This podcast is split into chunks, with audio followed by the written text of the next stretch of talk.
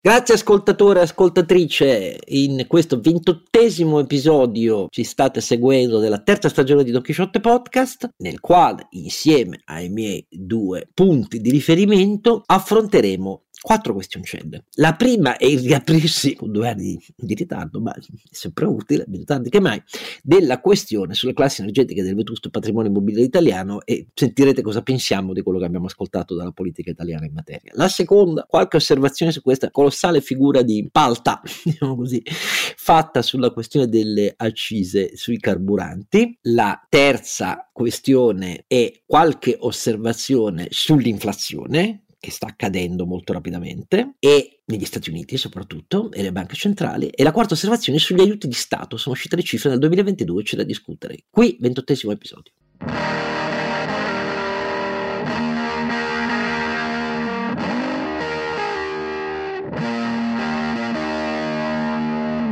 Don Chisciotte, che in questi giorni ha di nuovo la pressione sanguigna impazzita e quindi c'è bisogno di rafforzare le iniezioni staminali, però vabbè, detto tutto questo, ah, speriamo che i vasi tengano, ma terranno, sì, non, non, non, vi fate cattive aspettative, ma per fortuna io ho chi poi serve a farmi abbassare la pressione sanguigna, perché oltre alle pillole e uh, altri farmaci, io ho ciò che mi consola davvero, cioè i miei due compari, innanzitutto, e lui sì che esercita una colossale paradossale funzione di calmante permanente di Sancio Panza, è ovvio. Ah, io, calmante perché parlo piano esatto. e lentamente rispetto alla tua velocità che si fa fatica a capire. Esatto, insomma, eh, detto niente, e col mezzo che usiamo tu sei un, calma, un tonico calmante, sei sia tonico, un tonico calmante. calmante. Sì, qualcuno mi ha detto che voleva la mia voce per addormentarsi alla sera. Non è vero. Sono Renato, non è vero. sono Renato Cifarelli, eh, quando, ma perché quando noi registriamo mi, mi, sto addormentando io? Registriamo troppo tardi la notte, sono troppo vecchio. Eh.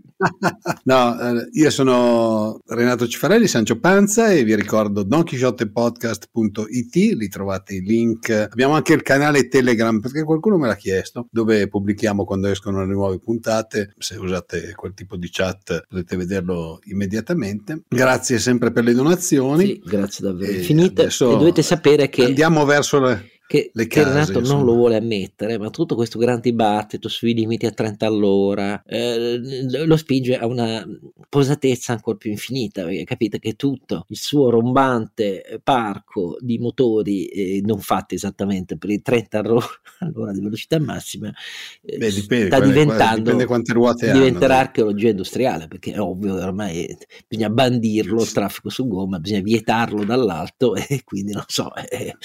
Se non vieta vietano anche le piste, vediamo se vietano anche la pista. Ah, certo, le piste si faranno solo le piste ciclabili intermodali, quelle di cui abbiamo già parlato nel precedente episodio. Detto Vabbè. questo, quindi eh, eh devi imparare ad andare su monopattino elettrico. le uniche due ruote che ti restano. Guarda, io il giorno che mi vedete sul monopattino elettrico, a chiunque succeda, avete il diritto di abbattermi.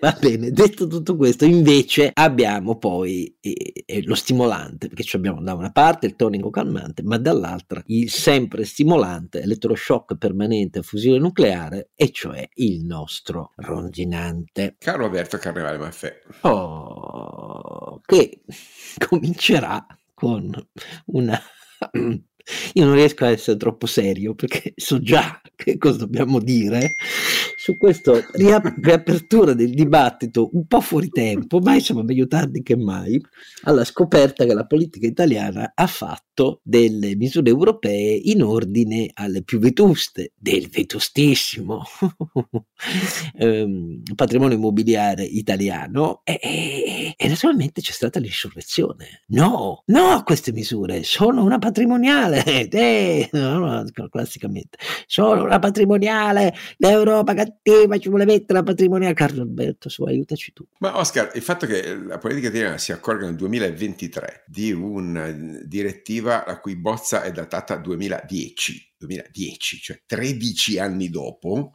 che questi dicono, oddio, dobbiamo gestire la transizione energetica degli edifici. Ora, insomma, noi siamo sempre stati molto critici su una politica che interviene per esempio a scegliere lei le tecnologie del powertrain nell'automotive, noi siamo stati molto critici mentre siamo per la neutralità tecnologica. 110%. Esattamente. Ma su questo tema qua, scusate, qui c'è un tema, un tema da chiarire. No? E, e l'idea che la politica adesso dica la ristrutturazione degli immobili che debba rispettare come tutte le altre aree di emissione di gas climalteranti. E ricordo che eh, in Europa eh, gli edifici eh, consumano circa il 40% dell'energia totale e emettono il 36% dei, gre- dei greenhouse, cioè sono più inquinanti di tutti i trasporti, tutta la informazione. Quindi il tema degli edifici non è un tema secondario, è un tema che ha la stessa importanza, anzi termini strutturali di più, perché ci vuole meno tempo a sostituire la eh, flotta de- dei, dei, dei, eh, dei veicoli in circolazione che a cambiare il, eh, la, la, struttura dell'immobiliare europeo, come potete immaginare. No? Eh, dicevo che la politica italiana si accorge eh, con 13 anni di ritardo che eh, l'Europa sta andando passo dopo passo verso un progetto di progressivo efficientamento delle, eh, degli immobili in termini di eh, assorbimento energetico e di emissione di gas climalteranti. Chi ha seguito questo dibattito lo sta seguendo appunto da più di dieci anni. Eh, l'ultimo incontro si è verificato alla fine di ottobre, c'era già questo governo, c'era già questo ministro dell'ambiente che è andato a Bruxelles a discutere queste cose qua, evidentemente è tornato non si sarà accorto di cosa hanno discusso, eh, avrà non so che cosa ha fatto, erano proprio i primi giorni del governo, ma il risultato finale è che finalmente emerge questa bozza. Magari non, di... non ha capito benissimo. Sì, esatto, non gliel'hanno spiegato, non mi fate fare commenti che potrebbero risultare offensivi, ma eh, di fatto cosa dice questa, questa bozza di direttiva? Che entro il 2030-2033, diciamo così, ci deve essere un significativo intervento sulla base di immobili esistenti per un eh, eh, miglioramento delle classi di efficienza energetica. Noi abbiamo una base di eh, immobili particolarmente inefficiente, ma non molto diversa da quella europea. Giusto per darvi un po' dei numeri, no? Perché poi sembra eh, eh, che sia un attacco all'Italia. Allora, vi leggo i dati che sono usciti in questi giorni, ma che conoscevamo. No? I dati dell'ANCE dicono che il 74% degli immobili in Italia eh, è stato realizzato prima dell'entrata in vigore della normativa completa sul risparmio energetico e quindi è sostanzialmente inefficiente. I dati del monitoraggio Enea dice che sono il 75,4%, che sono tantissimi, benissimo. Quanti sono in Europa? il 75%. Quindi non c'è dire, un attacco all'Italia, c'è tutta l'Europa che è eh, dotata di un patrimonio immobiliare vecchio e purtroppo siamo il vecchio continente, abbiamo immobili vecchi, non è che ce l'hanno solo gli italiani, c'era tutta l'Europa, quindi non c'è nessuna specifica misura che colpisce gli italiani, è un, uno sforzo che tutta l'Europa deve fare, quindi l'idea ancora una volta di questo sovranismo immobiliare per cui ah, l'Europa attacca l'Italia è l'ennesima grandissima cavolata, non c'è nessun attacco, che poi il, il tema sia giustificato meno, che i tempi siano giustificati meno, questo è il dibattito aperto, ma deve essere un dibattito basato su dati scientifici, rigorosi, su un percorso di evoluzione, posto che per esempio in Francia dal 1 gennaio 2023 già gli immobili in classe F e in classe G sono considerati oggetto di restrizioni all'affitto e alla vendita. La Francia, che vantaggio ha la Francia? La Francia ha un processo di elettrificazione degli immobili che è cominciato vent'anni fa. Come mai? Eh, perché la Francia ha già l'80% di energia primaria elettrica prodotta via, ehm, via nucleare, no? E quindi il processo di elettrificazione che è uno dei passi fondamentali, come potete capire, no? del, del, tema dell'efficientamento energetico. Noi abbiamo ancora la stragrande maggioranza delle case riscaldate col gas o col gasolio, è ovvio che qualsiasi percorso di eh, efficientamento energetico deve prevedere una progressiva evoluzione, per esempio, se non per il teleriscaldamento, a, per esempio con i sistemi di pompe di calore, quindi una fondamentale elettrificazione che però in questo momento in Italia non è una questione di ristrutturare gli immobili, è che manca il back-end energetico per fare tutto questo, manca la rete distributiva, no? che è un tema che si sovrappone, guarda caso, al tema delle colonie di ricarica del, delle automobili. Quindi, come vedete, il disegno complessivo della transizione energetica è un disegno ambizioso, difficile, complicato, no? No, nessuno vuole nascondersi, ma ancora una volta le crociate fatemi dire, strumentali, ignoranti, manipolatrici, come è già successo sulla benzina, poi ne parliamo dopo, del, di certa politica italiana che grida alla patrimoniale occulta su una roba che ha 13 anni di storia e di dibattiti, eh, è è imbarazzante per un cittadino europeo perché segnala un livello di preparazione o di impreparazione del governo italiano a discutere seriamente di un problema che sia chiaro, spaventa tutti, nessuno qui vuol dire eh, ah che bella idea mettersi lì a, a, a, a rifare 9, milio- 9, milioni di edifici residenziali che sono, stiamo parlando di 21 milioni di alloggi in Italia che sono in classe G e in classe F no? e che devono eh, però, entro... quando due anni fa partirono col 110% qualcuno cominciò a dire sì, no, noi, ma perché non lo noi modestamente come dire lo nacquimo signore. E parlammo anche di come in Francia e Germania interventi simili perché non è che anche se non il 110%, però eh, incentivi molto forti eh, sull'edilizio sono arrivati anche in altri paesi, però erano appunto concentrati, a differenza dei nostri, sull'efficientamento energetico e sull'impatto ambientale. I nostri eh no, non no. sul bonus facciate o altre no. cavolate del ecco, genere. No? E poi c'è un tema, scusa Oscar, di modello di proprietà, mentre per dire, so, in Svizzera, in Germania oltre il 50% delle famiglie vive in immobili in affitto perché la cultura della proprietà immobiliare è stata trasferita a soggetti professionali, quindi sono fondi, sono società immobiliari che posseggono gli immobili e il 50% delle famiglie li affitta.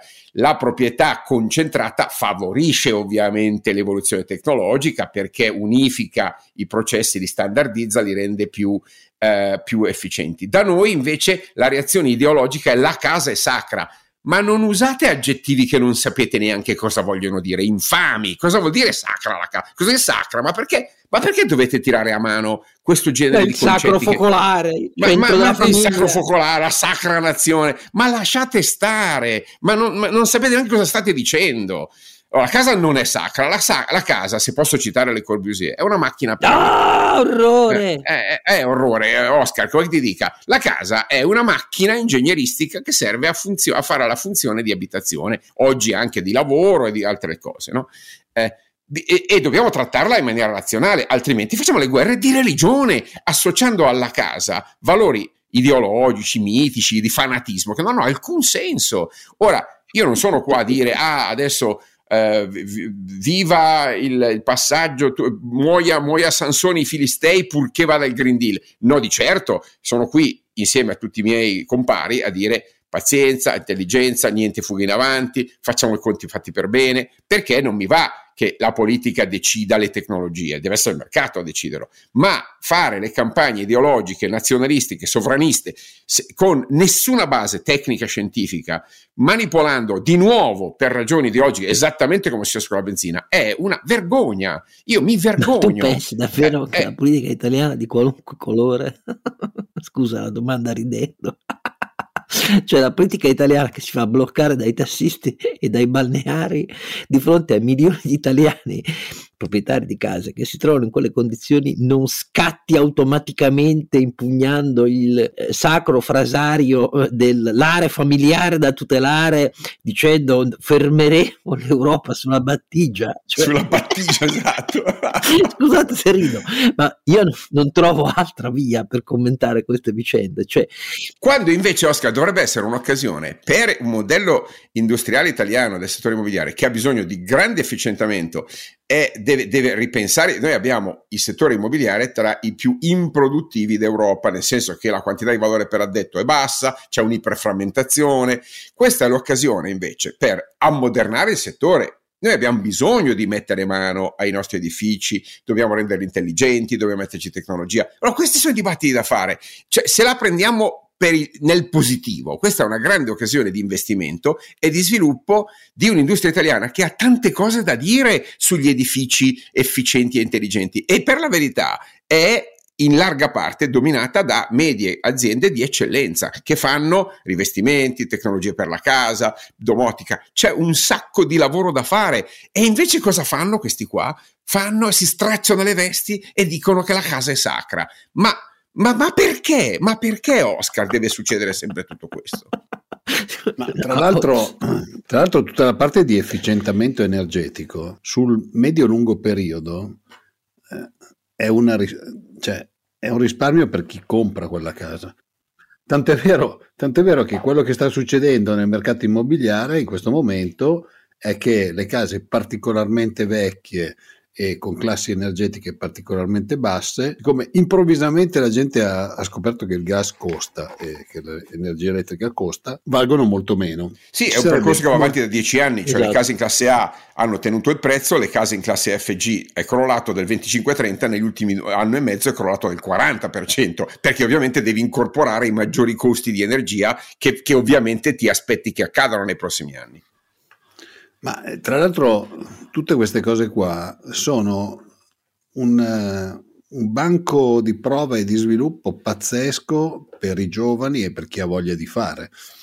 Quindi, non so, io probabilmente vedo sempre le cose dal punto di vista imprenditoriale, no? Quindi, cioè, per me una cosa come questa è un'opportunità per riuscire a sviluppare tutto un settore dove ci sono i giovani che si mettono a, a a usare l'intelligenza artificiale, per esempio, a, fare, aziende, fare delle aziende che cominciano a ottimizzarti i consumi della casa.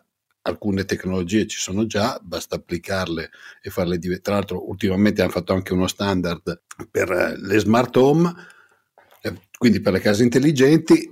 Cioè, sem- a me sembra un'opportunità Semmai quello che mi fa arrabbiare è che abbiamo buttato via una paccata di miliardi a fare il 110% senza rigarlo queste cose qua. Quello è la cosa che in questo momento mi fa veramente arrabbiare, perché abbiamo buttato via veramente tanti soldi e potevamo utilizzare, cioè se tutti quei soldi lì li avessimo utilizzati, adesso i conti poi li sa fare meglio di Carlo Alberto di me, ma se noi tutti i soldi che abbiamo buttato nel 110% avessimo veramente utilizzati per fare eh, case eh, con un impatto energetico più basso, sul medio periodo quanto avremmo risparmiato? Ah, certo, la bolletta e avremmo per esempio evitato di spendere altri 60-70 miliardi di sussidi energetici, magari non tutti, ma un pezzettino li avremmo risparmiati, mentre hai fatto due cavolate, hai incentivato ristrutturazioni inutili e poi sei stato costretto in crisi energetica a pagare con debito pubblico, per cui stiamo parlando, il delta, parte del delta degli aumenti energetici, cioè hai fatto due cavolate, una dopo l'altra. La cosa che mi fa arrabbiare è che la seconda cavolata l'ha fatta il governo Draghi, poi confermata da questo, e, e in parte, come dire, compensata, no? Però eh, due errori e con l'importo complessivo più alto della storia della Repubblica, perché se sommiamo i due eh, fenomeni, stiamo parlando di, adesso vado a memoria, ma stiamo parlando ragionevolmente oltre i 130 miliardi di allocazione disfunzionale, quindi diciamo stiamo parlando di, di, di, di qualcosa intorno all'8% del PIL, di, totalmente disfunzionale rispetto agli obiettivi. Da una parte hai sussidiato l'inutilità solo per drogare un settore, dall'altra parte hai, hai, hai toccato i prezzi, quindi hai eh, di fatto incentivato la domanda, in controtendenza rispetto a quello che devi fare in maniera regressiva, quindi hai fatto una cosa sbagliata in termini proprio economici e allocativi, e, e, oggi sei di fronte qui a una necessità ineludibile di efficientamento energetico e ti sei indebitato per 130 miliardi in più. Hai ragione tu, eh, Renato, se quei soldi fossero stati spesi per fare come abbiamo fatto per Industria 4.0, no? una casa 4.0, efficiente, digitale, a transizione dell'elettrificazione. Cioè, queste cose qui dobbiamo dire agli italiani che sono ancora attaccati alla loro casa come, come, la coperta di Linus del valore patrimoniale. Non è purtroppo così, diciamolo agli italiani. Guardate che la casa rischia di essere una liability, non un asset, se è una casa classe energetica inefficiente. Eh. Come è già capitato alle aziende, insomma, che una volta uno degli assetti migliori che avevano era il capannone, adesso se hai il capannone ti guardano male le banche. Quindi, no, ma tra le altre cose, eh, parlando, parlando di questo, la dimostrazione viene anche dal fatto che io ho visto un sacco di polemiche sui giornali eh, sulle scelte tedesche per quanto riguarda gli aiuti sull'energia, che sai che hanno fatto, ti aiutano per l'80% delle spese dell'anno scorso, no? che è un po' il, quello che dicevamo noi, cioè cerchi di risparmiare e io ti aiuto sull'80% di quello che hai speso il 20% se non fai risparmio energetico, fatti tuoi te lo paghi. E in Italia ho visto un, un sacco di polemiche di gente che dice ah no, ma bisogna eh, coprire tutte le spese perché se no uno non ce la fa. Quindi qui il risparmio energetico proprio non ce l'abbiamo in testa, non so come, cioè non riesco a capirlo, non riesco a spiegarmelo, cioè non c'è proprio il concetto di dire l'energia non è più a gratis, dobbiamo cercare di risparmiarla, a parte che non era gratis neanche prima, adesso è particolarmente, è particolarmente salita, ma il concetto è efficientemente risparmio, cioè non è che non possiamo lottare contro i mulini a vento, sono cose internazionali. Cioè. No, no, noi facciamo esattamente questo qui a Don Chisciotte in realtà, Beh, diciamo esatto, questo però nel titolo, nel titolo, del podcast. Oscar, tu cosa ne dici? Ma dico che non mi stupisco eh, e dico che non mi stupisco più perché è dal fatto fatto che atteggiamenti di questo tipo siano omogeneamente diffusi in destra e sinistra allineata, eh sì, c'è la risposta alla domanda del perché, malgrado che poco meno del 20% di imprese italiane produca l'80% del nostro export e ci regga sui mercati,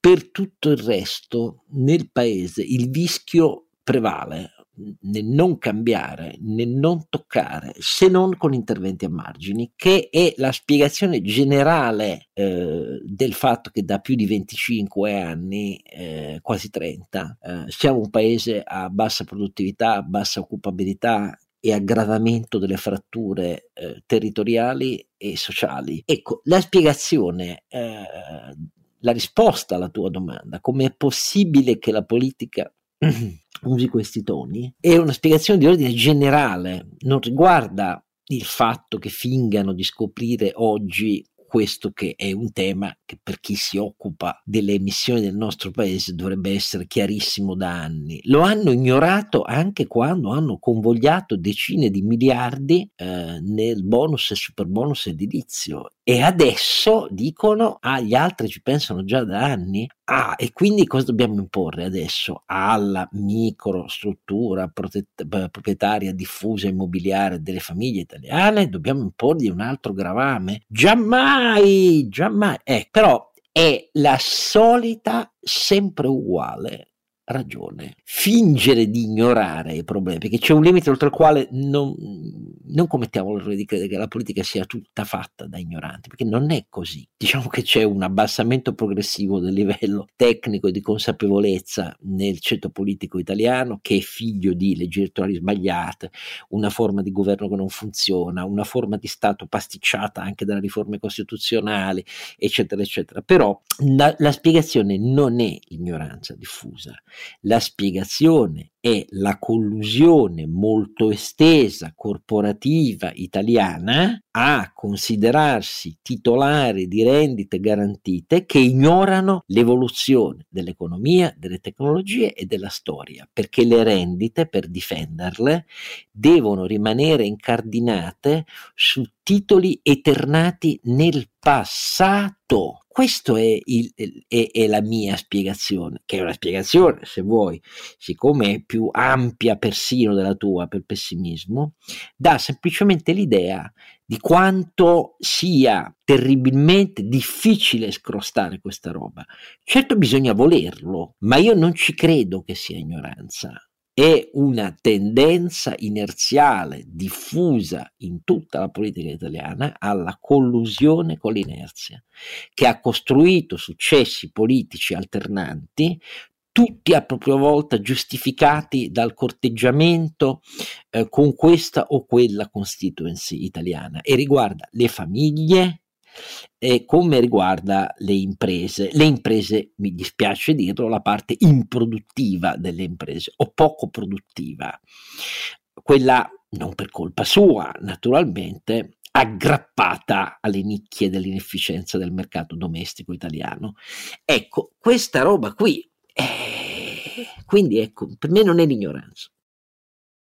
Sì, però fammi dire un'altra cosa, che non è solo energetica o tecnologica, ma è fondamentalmente di assetti proprietari. Noi abbiamo bisogno di disincentivare un eccesso di frammentazione della proprietà immobiliare, che oggi appunto viene addirittura dichiarata sacra e intoccabile come bene della famiglia, e dovremmo dire l'esatto contrario. E dovremmo dire ai giovani, signori... Li hai letti no, anche tu o no? La risposta è una domanda retorica, perché è ovvio che le hai lette. I pezzi in cui con l'incredibile raggiungimento di un tasso di interesse di riferimento da parte della BCE al 2,5%. I giornali della borghesia italiana sono insorti dicendo ecco il calcolo della strage dei mutui per le famiglie italiane. Li hai letti? Sì, era la consapevolezza, una vaga consapevolezza di quello che stai richiamando tu in sì, quei sì. toni da Armageddon verso le famiglie italiane espropriate da questi nobili tecnocrati di Francoforte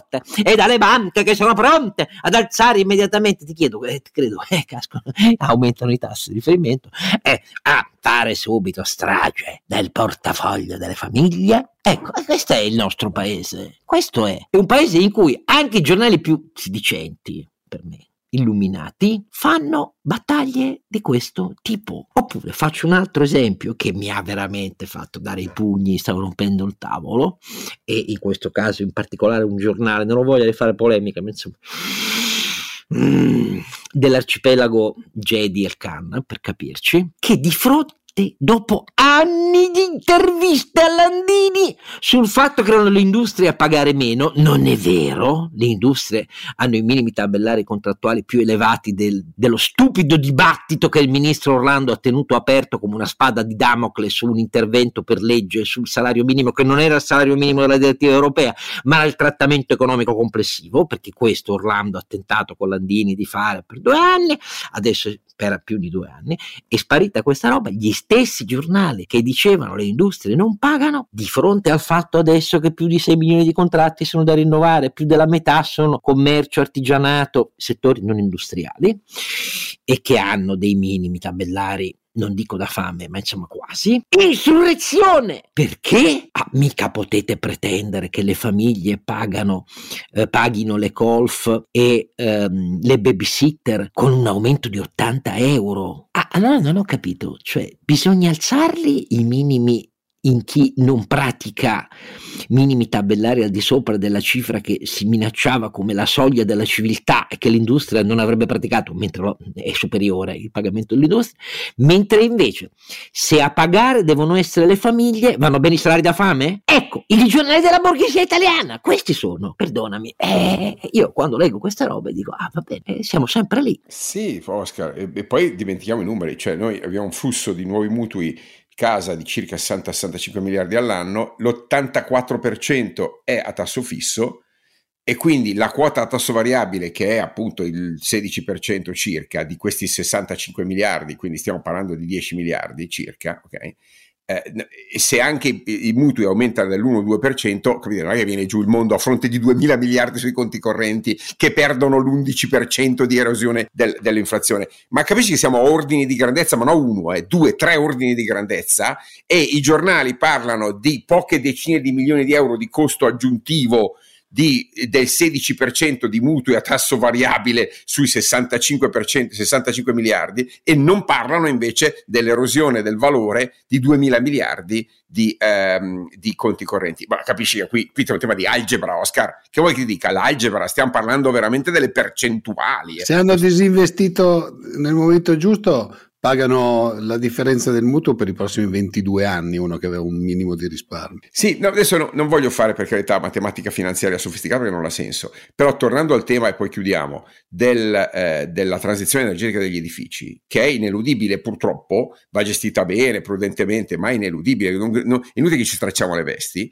e secondo me, l'abbiamo detto prima, è un'occasione storica per l'industria italiana, non è una penalizzazione se la guardiamo lato industriale. Okay? Se la guardiamo lato famiglie, bisogna dire alle famiglie che non è una patrimoniale, è un invito abbastanza esplicito a liberarsi di immobili che non gli servono e a non considerare la proprietà dell'immobile un bene rifugio, perché non lo è più la proprietà privata familiare dell'immobile è una scelta discutibile e in molti casi molto rischiosa. Quindi il passaggio fondamentale è guardate cari italiani che bisogna convergere verso tassi di proprietà immobiliare familiare un pochino più in linea con il resto d'Europa, altrimenti rischiamo che con l'eccesso di frammentazione non ci sono le condizioni finanziarie e come dire legali per riuscire a ristrutturare gli edifici, perché capite non è una questione di alloggi, è una questione di edifici, è l'edificio che va messo eh, certo. in, eh, in, in, eh, in classe energetica, non è l'alloggio. E quindi l'intervento sull'alloggio è inefficiente e non, e non è funzionale.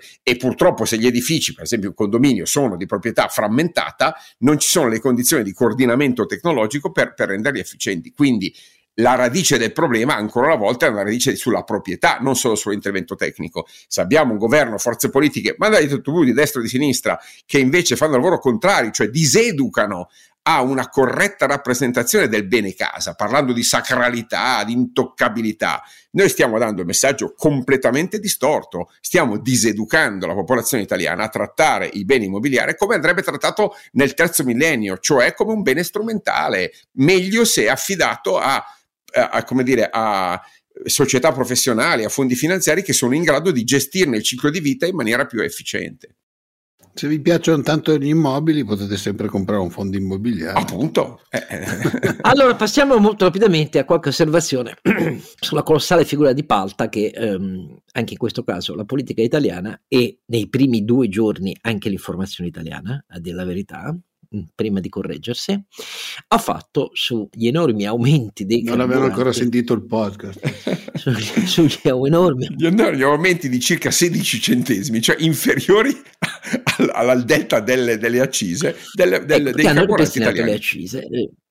Naturalmente i primi ad attaccare sono stati i due altri componenti della maggioranza, eh, cioè Fratelli d'Italia e, e, la Lega, però ripeto, nei primi due giorni l'informazione italiana si è accodata e tutti a invocare che rimanessero quindi i taglietti delle accise a tempo. Peccato che non avessero capito un cazzo di niente. Perdonatemi il francesismo. E perché non avevano capito un cazzo di niente? Perché, guarda caso, bastava consultare eh, fonte aperta, pubblica, no? la valutazione del prezzo medio che esce da parte delle autorità pubblicata dallo stesso governo, esatto. tra l'altro, il Ministero eh, dell'Ambiente comunica queste cose su base giornaliera. Servissero particolari indagini con la necessità di chissà quali particolari tecniche di analisi del mercato. Un telefono interno. Per insomma. capire che l'aumento del prezzo medio, e non mi obiettate, ma che c'entra il prezzo medio? Qui sono i punti di picco, perché anche su questo vi do la risposta. Ma anche su questo abbiamo le cifre, esatto. poi abbiamo l'analisi della dispersione, abbiamo fatto tutto. Esatto. Però Peccato che l'aumento medio fosse inferiore all'aumento dovuto al fatto che le accise venivano introdotte, perché nel frattempo il costo industriale, cioè il prezzo della materia prima raffinata, ehm, scendeva più che proporzionalmente.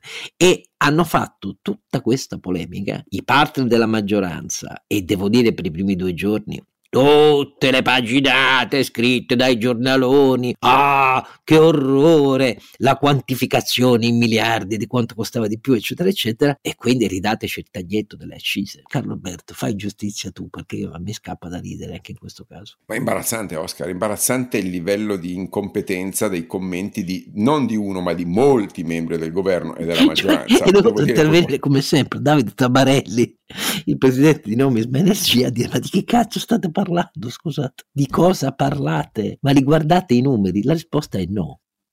La risposta, non solo, se li guardano non li capiscono, è, è, è veramente imbarazzante. Hai già detto tu che l'aumento eh, medio del prezzo della benzina è stato inferiore esatto. al differenziale, no. della, cioè circa 16,5 centesimi di aumento a fronte di un aumento delle accise di 18 centesimi, aumento, cioè ritorno al livello precedente, quindi una rid- una riduzione del prezzo industriale, quando invece è scattata la, la caccia alle streghe agli speculatori, non c'era nessunissima speculazione, neanche delle aree di piccole analisi della distribuzione su un campione di oltre 1500 eh, distributori ha dimostrato che meno dell'1% dei distributori ha aumentato il prezzo di più di 20 centesimi. Quindi, come dire, ma è una, una veramente una tempesta in un bicchiere di gasolio. Sulle autostrade c'è una fior di spiegazione eh, sul perché costa di più.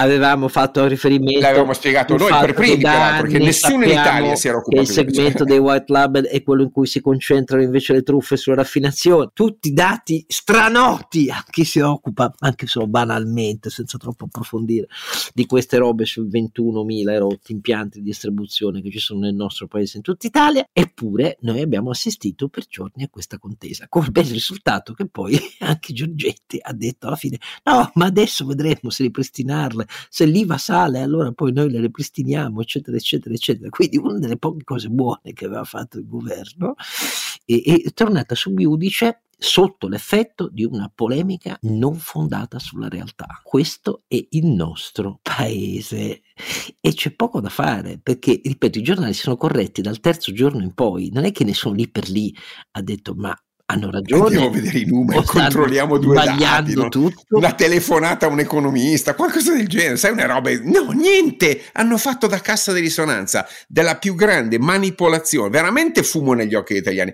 perché qui purtroppo c'è da pensare male, siccome questi si sono rimangiati le promesse fatte in campagna elettorale di ah, le accise tagliamo e non sapevano più come fare a spiegarlo, hanno, in, hanno veramente inventato questa muina vergognosa, eh, sparando su una speculazione informazione inesistente dal, dell'algebra, non serviva fare l'analisi economica. Fammi aggiungere un'altra cifra, perché io preferirei, per esempio, che i giornali italiani si occupassero, a proposito di prelevo fiscale, che è rapinoso sui, carbon, sui carburanti, rapinoso e rapinoso, facessero un'altra riflessione. Anche qui i dati sono pubblici, basta che andate a vedere i dati più aggiornati OX sulle comparazioni del prelievo che c'è.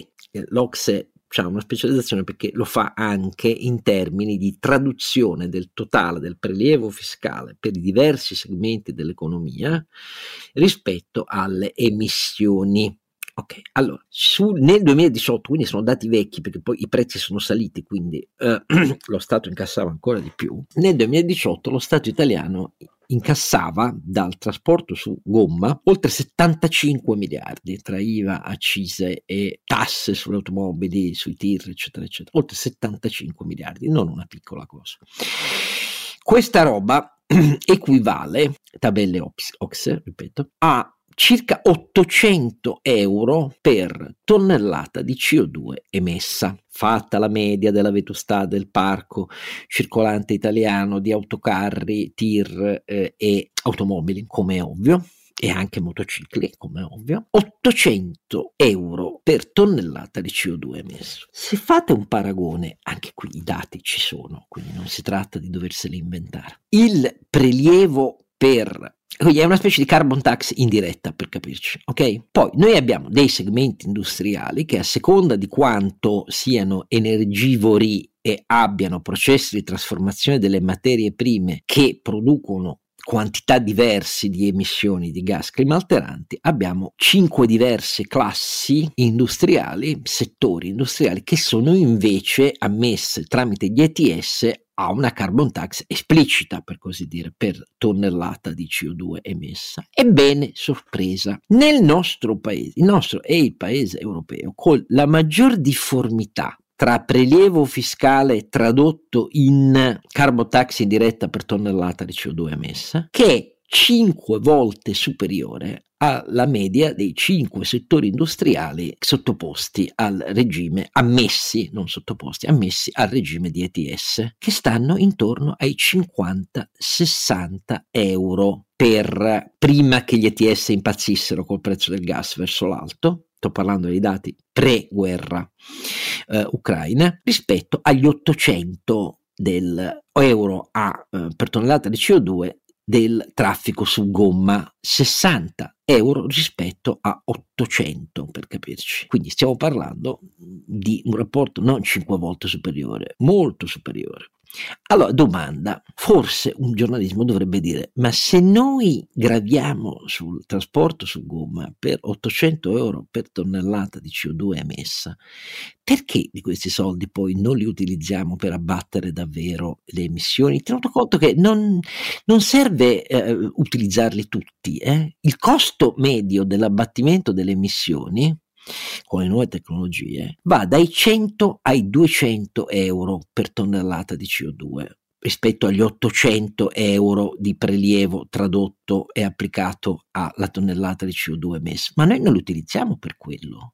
Eppure quella sì che non sappiamo come fare per raggiungere gli obiettivi del Fit for 55, non li utilizziamo per la parte restante, io dico utilizziamo una parte per quello, un'altra parte forse dovremmo utilizzarla per abbattere le tariffe autostradali, perché per esempio tutte le autostrade italiane, tranne due, una di queste è la Brebemi che è più recente, hanno iperammortizzato da decenni il costo di realizzazione. Bisogna finanziarne, questo sì, il costo di manutenzione, ma resta che anche il rinnovo delle nuove concessioni autostradali pratica aumenti tra il 10 e il 12%, quindi è strafinanziata la manutenzione, allora abbattiamo le tariffe autostradali che non hanno più senso in termini di ammortizzazione delle opere. Una parte la destiniamo a questo, una parte la destiniamo all'abbattimento delle emissioni e viene prima l'abbattimento delle emissioni. Forse ecco, qualche analisi di questo tipo qua sulle contraddizioni di un prelievo così elevato che non voglio incorrere nell'idea, è un prelievo così elevato ma si giustifica perché noi dobbiamo scoraggiare il trasporto su gomma, tutte minchiate, abbiamo speso una tonnellata di miliardi da anni dandole a ferrovie senza giustificazioni per eh, fare la trasposizione modale e il risultato è che il totale delle merci italiane che vanno su ferrovia è pari al 2,8% del totale delle merci che eh, circolano nel nostro paese, non abbiamo ottenuto un piffero di niente in, in, sulla transizione modale.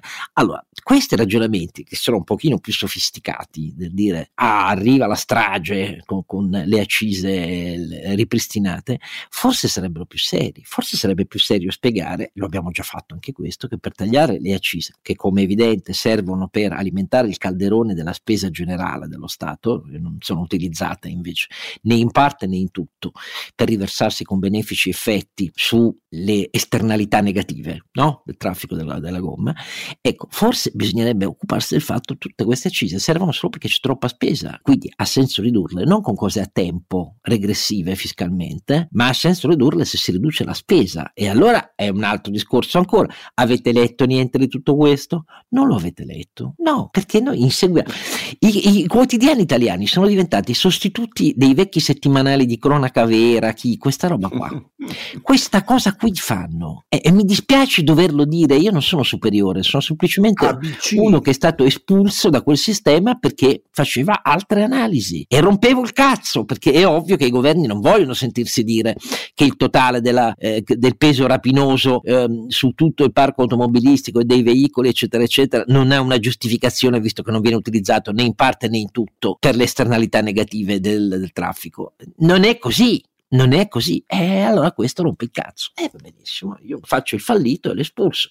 Ma resta il fatto che alimentare polemiche false e infondate, come quelle che abbiamo letto in questi giorni, è peggio è peggio. Io posso ammettere eh, di essere troppo cretino e un illuso idealista, ma l'ignoranza, alimentare l'ignoranza di un dibattito pubblico italiano, che dell'ignoranza fa il suo trionfo quotidiano, mi sembra una, devo dire, colpa peggiore della mia. E me la prendo io personalmente perché i miei due compari mi sono superiori di parsec, non di anni luce. Però, ecco, perdonate se ho il dentino avvelenato io sui giornali, però non ci posso fare niente. Allora, dopo quest'altra cosa, prendiamo un altro pezzo del fatto che, come avete visto, forse ha confermato le nostre analisi. E qui la palma va davvero a, Calmo, a Carlo Alberto.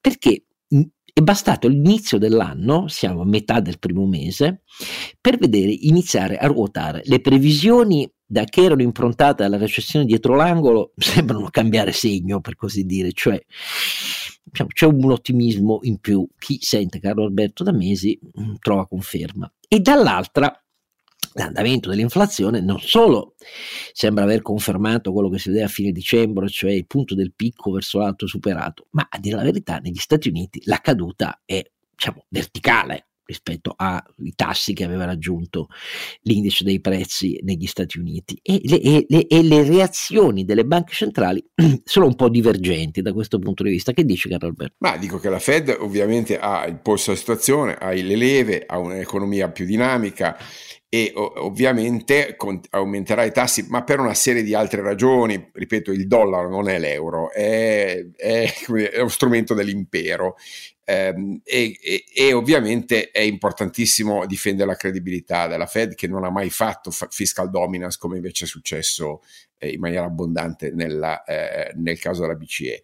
Eh, di fatto i numeri dell'economia americana, che ripeto è ancora in, di fatto in piena occupazione, eh, quindi insomma stare a parlare di recessione, a fronte del fatto per esempio che una Cina riaperta dopo tre anni di lockdown insomma, ci attendiamo tutti un rimbalzo, è successo in Europa, eh, i consumi hanno superato le attese perché non abbiamo tenuto conto anche in Europa e negli Stati Uniti di, del revenge shopping, del fatto che dopo che, che stai bloccato psicologicamente o realmente non importa, ma dopo che ti senti costretto per mesi o per anni nei, nei, nei tuoi livelli di consumi, se appena appena hai quattro soldini da parte e nel caso dei, dei, dei, cinesi i soldini da parte ce ne sono tanti e, e, non c'è stata inflazione, è ovvio che i dati sull'economia cinese attesi, per esempio anche per l'export italiano, che non è altissimo in Cina ma è comunque significativo, sono tali da far dire, beh, forse il semestre del 2023, anche il primo, non sarà così negativo. La Fed negli Stati Uniti, con prudenza e grande professionalità, sta gestendo una curva di salita che annuncia essere ancora elevata, ma già danno per probabili addirittura ritocchi al ribasso entro fine dell'anno. Questo per un principio appunto di governo a breve dei tassi eh, e, e di, dire, di, di, ristabilire il, il, il ruolo della, BC, della, scusate, della, della, Fed, cioè comandiamo noi, decidiamo noi, non venite a romperci le scatole con obiettivi diversi, noi abbiamo obiettivo la stabilità dei prezzi e eh, dell'occupazione e a quello ci atteniamo. A me sembra una posizione di grande lucidità e di grande correttezza, chapeau alla Fed. Non ma altrettanto posso dire alla BCE che adesso sta facendo la voce grossa, sta eh, usando parole pesanti s- s- e non farà, secondo me, gesti altrettanto pesanti perché palesemente è in deficit di credibilità e di reazione. Quindi vediamo una BCE che manda in giro, secondo me tardivamente, report allarmistici un po' contro, controtempo, perché poi io, io, leggo Goldman Sachs, leggo Deutsche Bank che dicono, beh, insomma, ci aspettiamo in realtà che l'inflazione anche in Europa eh, diminuisca più rapidamente del previsto e tutta sta eh, come crisi dei primi sei mesi in realtà non la vediamo più, eh, anzi probabilmente abbiamo i numeri dati dell'economia tedesca che sono molto importanti, sono stati ritoccati dell'1% in più, quindi da, in, da recessione a diciamo crescita leggera. E, e, di fronte a tutto questo, ancora una volta sono un po' preoccupato di una banca centrale europea che è un po' in deficit di credibilità e di strumenti.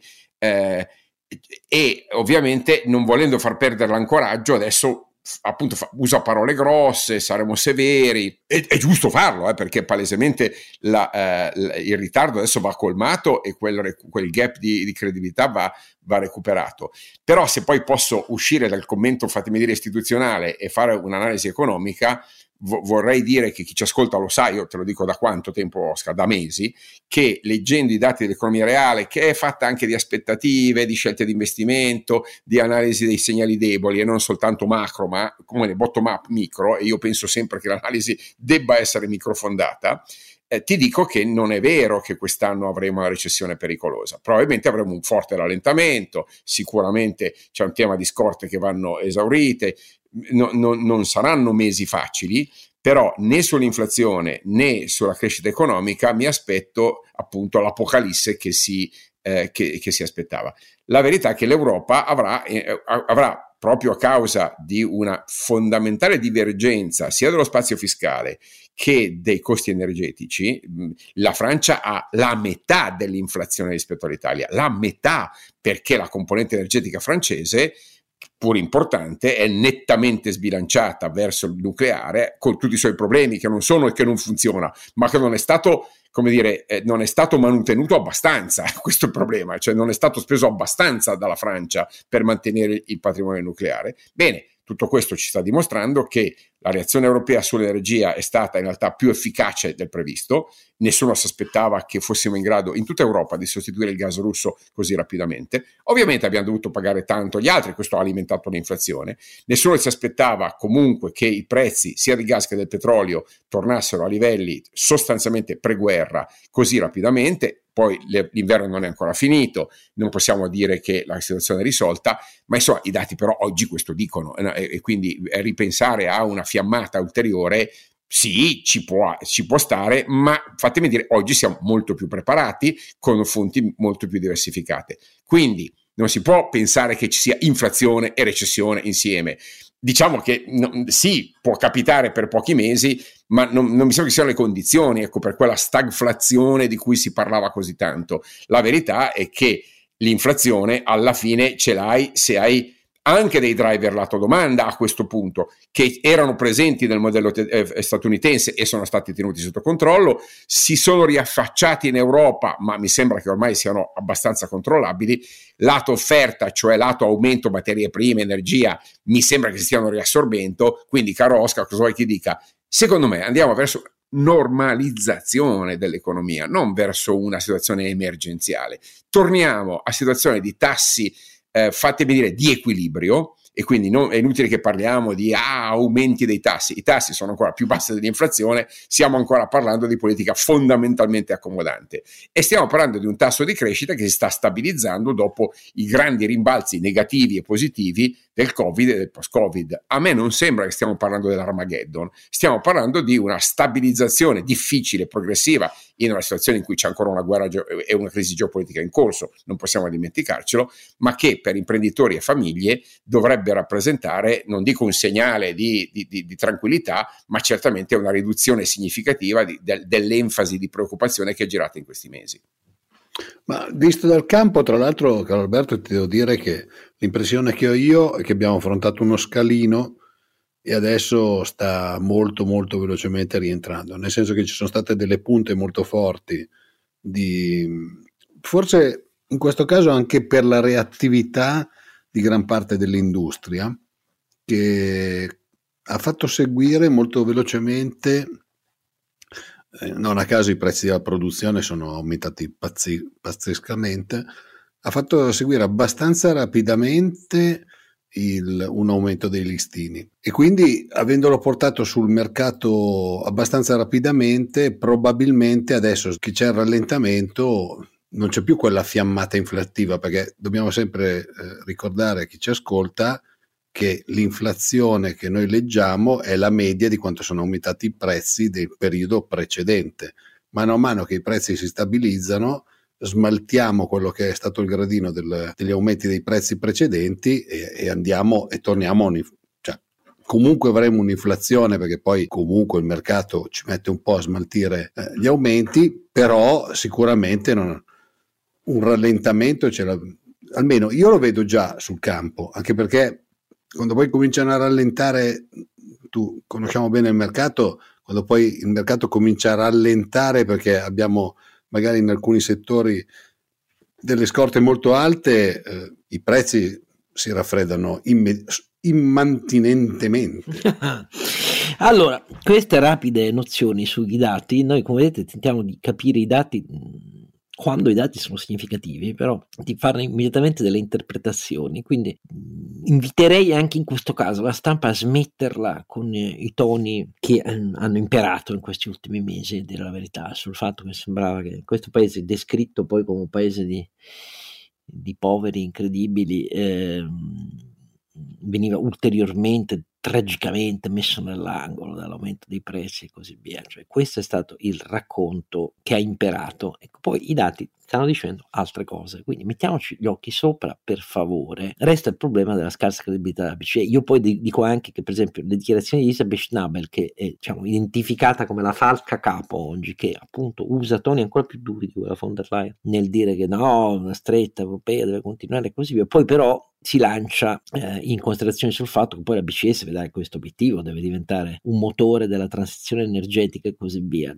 Ma Io dai, credo che le politiche monetarie infatti, facciano bene almeno Jeremy Powell sullo stesso argomento ha risposto in conferenza stampa il governatore della Fed, presidente della Fed eh, federale, il sistema federale ha detto no, la banca centrale non, non, non, è compito della banca centrale, questo è compito delle politiche di bilancio, delle politiche eh, economiche, non, la banca centrale non si deve mettere a, a a inventarsi interventi anche per la transizione energetica. È una singolare distonia questa che c'è Isabel Schnabel.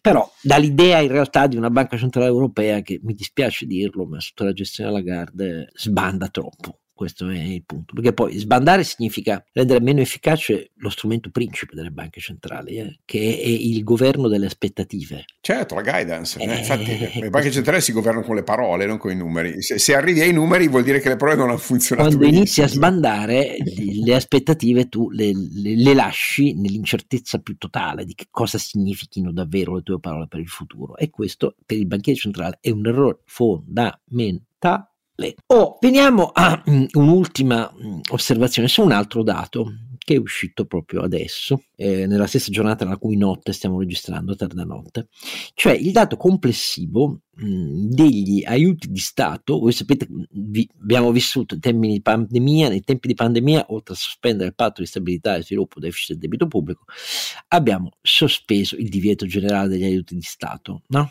Eh, né con l'invasione ucraina e il picco dei prezzi energetici c'è stata una protrazione del regime di deroga, sia pure non più generale come prima, però eh, una protrazione. E sono usciti i dati, mh, il meccanismo funziona così, eh, ogni paese deve ehm, come membro dell'Unione Europea, quindi questi sono i dati di 27 paesi membri dopo l'uscita degli UK nel 2022, ehm, deve comunicare alla Commissione europea ehm, i suoi regimi proposti di aiuti di Stato e la Commissione europea li deve approvare. Nel regime della proroga, sia pur parziale, della sospensione del divieto, nel 2022 mh, le centinaia di comunicazioni dei 27 Paesi membri hanno sommato una cifra complessiva di eh, aiuti di Stato autorizzati dall'autorità europea di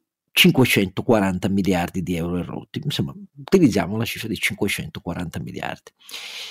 Quindi è una cifra sostanziosa, per così dire. Ma il punto non è questo, il punto è la sua ripartizione. Perché il 49,9%, arrotondiamo, il 50% di questi 540 miliardi sono andati a interventi di sostegno che il governo tedesco ha riservato alle imprese tedesche, il 50%. E il 29,9% quindi arrotondiamo il 30% ad analoghi interventi eh, richiesti e vistisi autorizzati al governo francese per le imprese francesi. L'80% di quei 540 miliardi è finito a tedeschi e francesi alle filiere di imprese. Venendo, venendo dai, co, dai, conti tedeschi e francesi, ricordiamo, cioè sono aiuti di Stato, quindi della Germania e della Francia alle proprie imprese. Cosa ha fatto l'Italia per le proprie imprese, caro 4,7% esatto. del totale degli aiuti. La Spagna addirittura l'1,7% per capirci. Eh.